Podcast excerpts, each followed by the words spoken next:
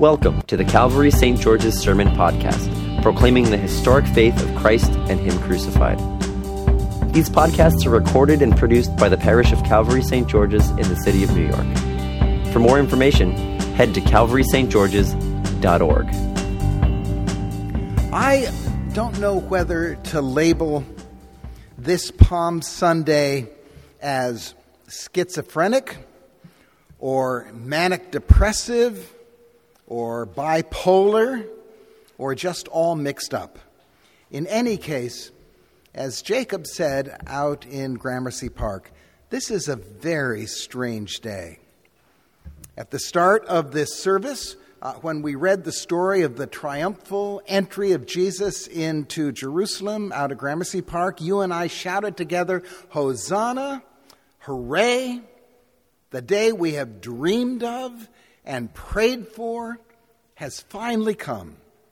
The answer to all our hopes has arrived. The Messiah is here. And then, just a few minutes after that, when we read the story of the Passion, you and I shouted, Forget the Hosanna. The guy's a fraud. Let's kill him. Let's crucify him. Well, 2,000 years ago, there were five days between those two cries. But whether it's five days or five minutes, the question remains what is going on? And what is going on is that on this Palm Sunday, you and I are being invited into a week in which who we really are is exposed, exposed for everyone to see a week in which the backstage view of ourselves becomes front and center. It's a week in which there is no more hiding. We're invited into a week in which Jesus asks his three friends to stick with him in his deepest hour of need, and they fall asleep. We're invited into a week in which Peter, the best friend of Jesus, says to him, Don't worry, I got your back. No matter what happens, I will stick with you. And then when the going gets tough, he says, I've never heard of this guy. We are invited this morning into a week in which a wife says to her husband and her kids, That's it. I quit. I'm never having another cigarette. And they find her two days later, sneaking a smoke out in the garage. We're invited into a week in which a dad says to his wife and his kids, That's it. I'm pouring the bourbon down the sink. I am done with booze. And later that week, he stumbles through the front door at 2 a.m. We're invited into a week in which you say to your family, this weekend, we are all going away together. And on Friday, you call home to say that you're going to be working late and have to be in the office all day Saturday. We're invited into a week in which I say to my friend, I know this is a hard time for you right now, and you can count on me.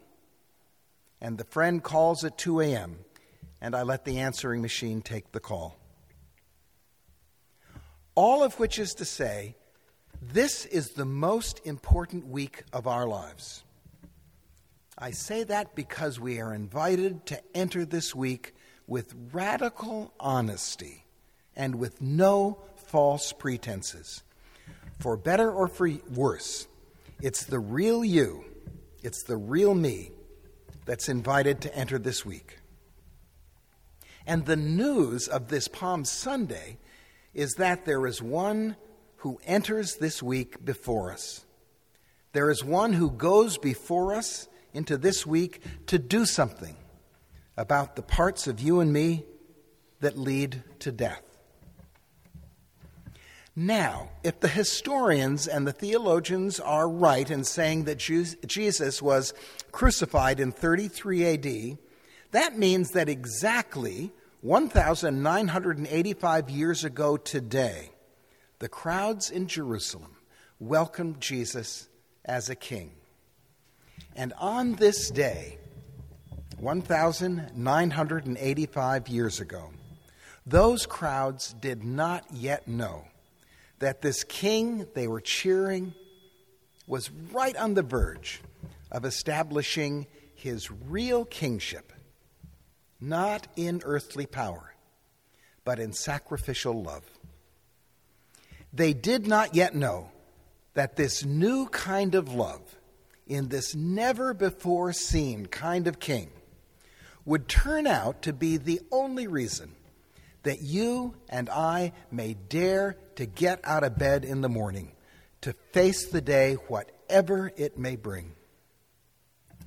They did not yet know that this new kind of love, in this never before seen kind of king, would turn out to be the only reason that you and I dare to tell someone, I'm sorry.